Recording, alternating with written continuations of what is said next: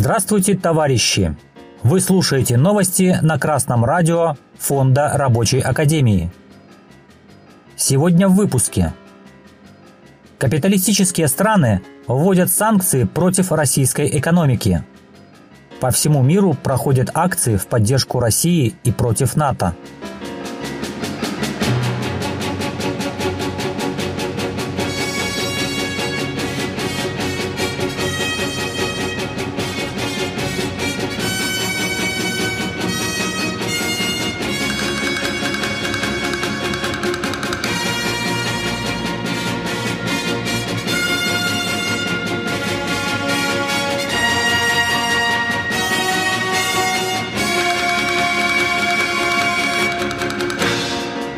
Агентство РИА Новости пишет о новых антироссийских санкциях, которые Запад ввел после того, как 24 февраля Россия начала военную операцию по демилитаризации и денацификации Украины.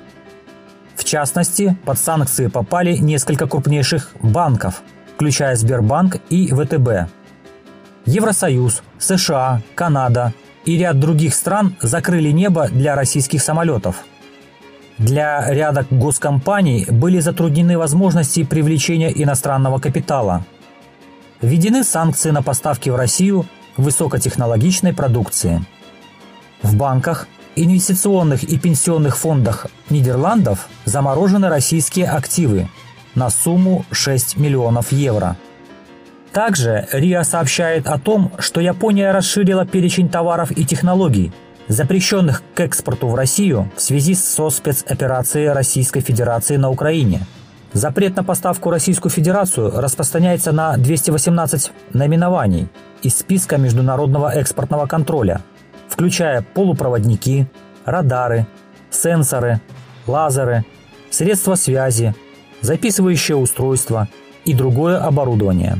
Кроме этого, запрещено экспортировать продукцию, предназначенную для предприятий химической промышленности и ядерной энергетики. Однако даже внутри капиталистического мира нет согласия о том, насколько жесткими должны быть санкции, а также о том, насколько они повредят самим капиталистическим странам. По сведениям РИА, глава немецкой энергетической компании RWE Маркус Креббер сказал, что запрет на импорт российских энергоресурсов – может привести к непредсказуемым последствиям для Германии. Резкий рост цен на газ и уголь уже вынудил некоторые компании взять крупные кредиты для поддержания ликвидности. Поэтому он считает невозможным отказ Германии от российских энергоносителей. С другой стороны, российское правительство подготовило проект плана по противодействию западным санкциям. В него включили более сотни инициатив, а объем финансирования составит около триллиона рублей, сообщил премьер-министр Михаил Мишустин. Некоторые из этих шагов реализуют до конца марта. Сейчас мы наблюдаем грызню в империалистическом мире. Главный хищник – США – пытается подчинить своей воле менее крупных хищников. Это ведущие экономики Европы – Франция, Германия, а также своих сателлитов и оккупированные страны, такие как страны Восточной Европы, Японию, Южную Корею. Однако то, что США пока является лидером капиталистического мира, не означает, что у других капиталистических стран нет своих интересов. Например, Германии очень нужен дешевый российский газ, а Японии совсем не помешал бы российский рынок сбыта оборудования. Поэтому, хотя буржуазное правительство и включается в программу санкций, инициированную США, их же собственные корпорации пытаются тихой сапой все же сохранить экономическую связь с Россией. В то же время, как сообщает сайт data.ru, акции в поддержку России проходят по всему миру. Например, во Франции желтые жилеты распространяют листовки, в которых пытаются объяснить, почему нужна денацификация на Украине – в частности, в листовках показаны нацистские преступления украинских боевиков. В других странах проходят массовые митинги в поддержку России. Самую внушительную поддержку высказывают жители Сербии. Об этом же рассказывает и РИА Новости. 13 марта в Белграде собралась колонна машин из сотни граждан с флагами России, Сербии, а также Белоруссии, ДНР и ЛНР. Многие развернули транспаранты в поддержку России, а на кузова и стекла автомобилей нанесли символ Z. Затем колонна двинулась в центр города. Из колонок звучали сербские, российские и советские песни – в частности, «Катюша». «Сербы и русские, братья навек!» – скандировали участники акции. Прохожие с интересом наблюдали за акцией, выражали поддержку жестами и репликами. Автопробег длился около трех часов и прошел мирно.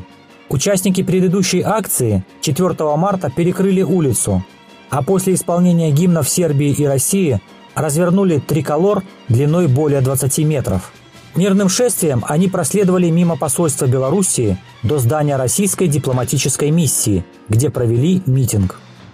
Сербский народ выражает поддержку российской операции по демилитаризации Украины, потому что они слишком хорошо помнят войну, которую развернули США и НАТО против Югославии.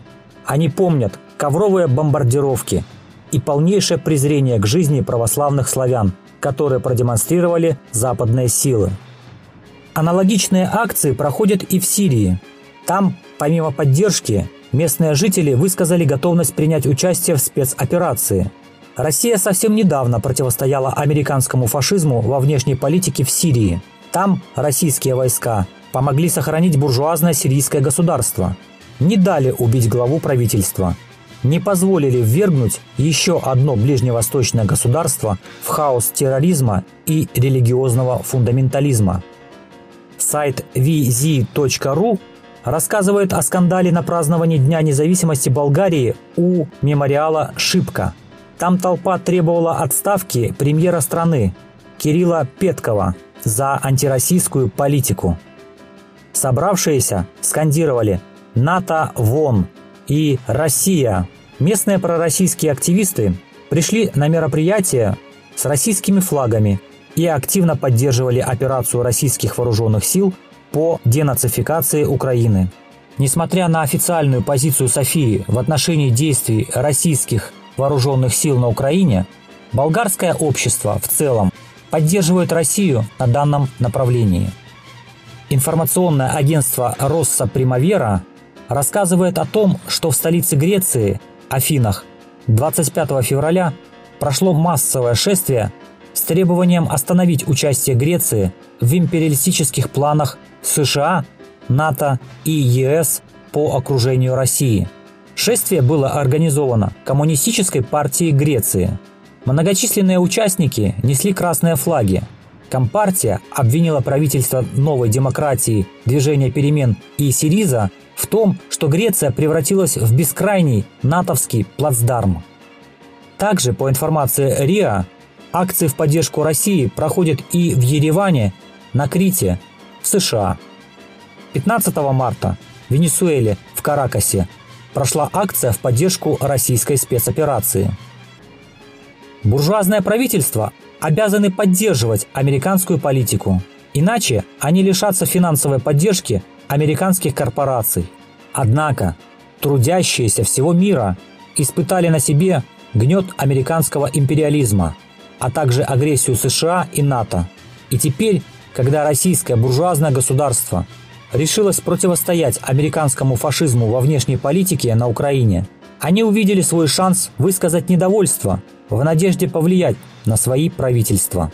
Трудящиеся больше не хотят жить под пятой США и тратить тяжело заработанные деньги на вооружение, которым НАТО убивает женщин и детей – чтобы жизнь трудящихся действительно улучшалась, это прогрессивное антиимпериалистическое движение должно перерасти в настоящее коммунистическое движение.